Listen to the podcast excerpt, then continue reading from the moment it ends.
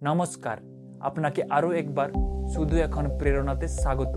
আজকের ষোলো নম্বর এপিসোডে শুনবেন কিছু অনুপ্রেরণামূলক উক্তি এবং আপনি আছেন বাপি মোদকের সাথে। কম মূল্যবান কাজের জন্য না বলতে শেখা উচিত, যাতে বেশি মূল্যবান কাজের জন্য হ্যাঁ বলা সম্ভব হয়। পরিশ্রম শরীরকে সুস্থ রাখে আর জ্ঞান মস্তিষ্ককে সুস্থ রাখে। বস্তুর অভাবে মানব জীবন ব্যর্থ হয় না। সময়ের সদুপযোগ না করার জন্য ব্যর্থ হয়। নিজের জন্য এমন স্বপ্ন দেখা উচিত যাতে ভবিষ্যতে আপনার জীবনে ইতিবাচক প্রভাব পড়ে। নেতিবাচক চিন্তা থেকে মুক্তি পাওয়া আর ভালো ব্যক্তির সাথে মেলামেশার সুযোগ পাওয়া এই দুটি খুবই দুর্লভ ব্যাপার। নেতিবাচক পরিস্থিতি থেকে নিজেকে বের করে আনতেই হবে, আর এটি নিজের চেষ্টায় সম্ভব।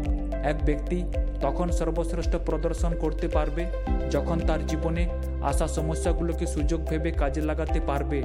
সমস্ত দুর্বলতা দূর করে কোনো কাজ শুরু করব, এরকম ধারণা পোষণ করলে কখনোই কোনো কাজ শুরু করা সম্ভব নয়। তাই এরকম ধারণা পোষণ করা উচিত নয়। সঠিক ধারণা নিয়ে কাজ শুরু করা উচিত। কোনো কাজের প্রতি যত বেশি ধারণা থাকবে, কাজটার প্রতি আগ্রহ তত বেশি বাড়বে। এই বিশ্বে অসম্ভব বলে কিছু নেই। মানুষের ভাববার ধরন যত উন্নত মানের হবে, তার কাজ করার ধরন তত ভালো হবে। কোনো কাজ শুরু করার জন্য পারদর্শী হওয়ার প্রয়োজন নেই।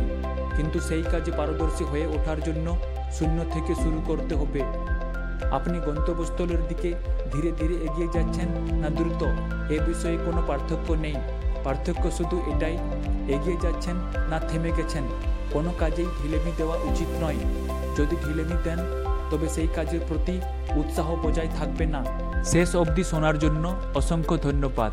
আবার দেখা হবে আগামী সপ্তাহে। ততক্ষণ কনফিডেন্ট থাকুন মোটিভেটেড থাকুন।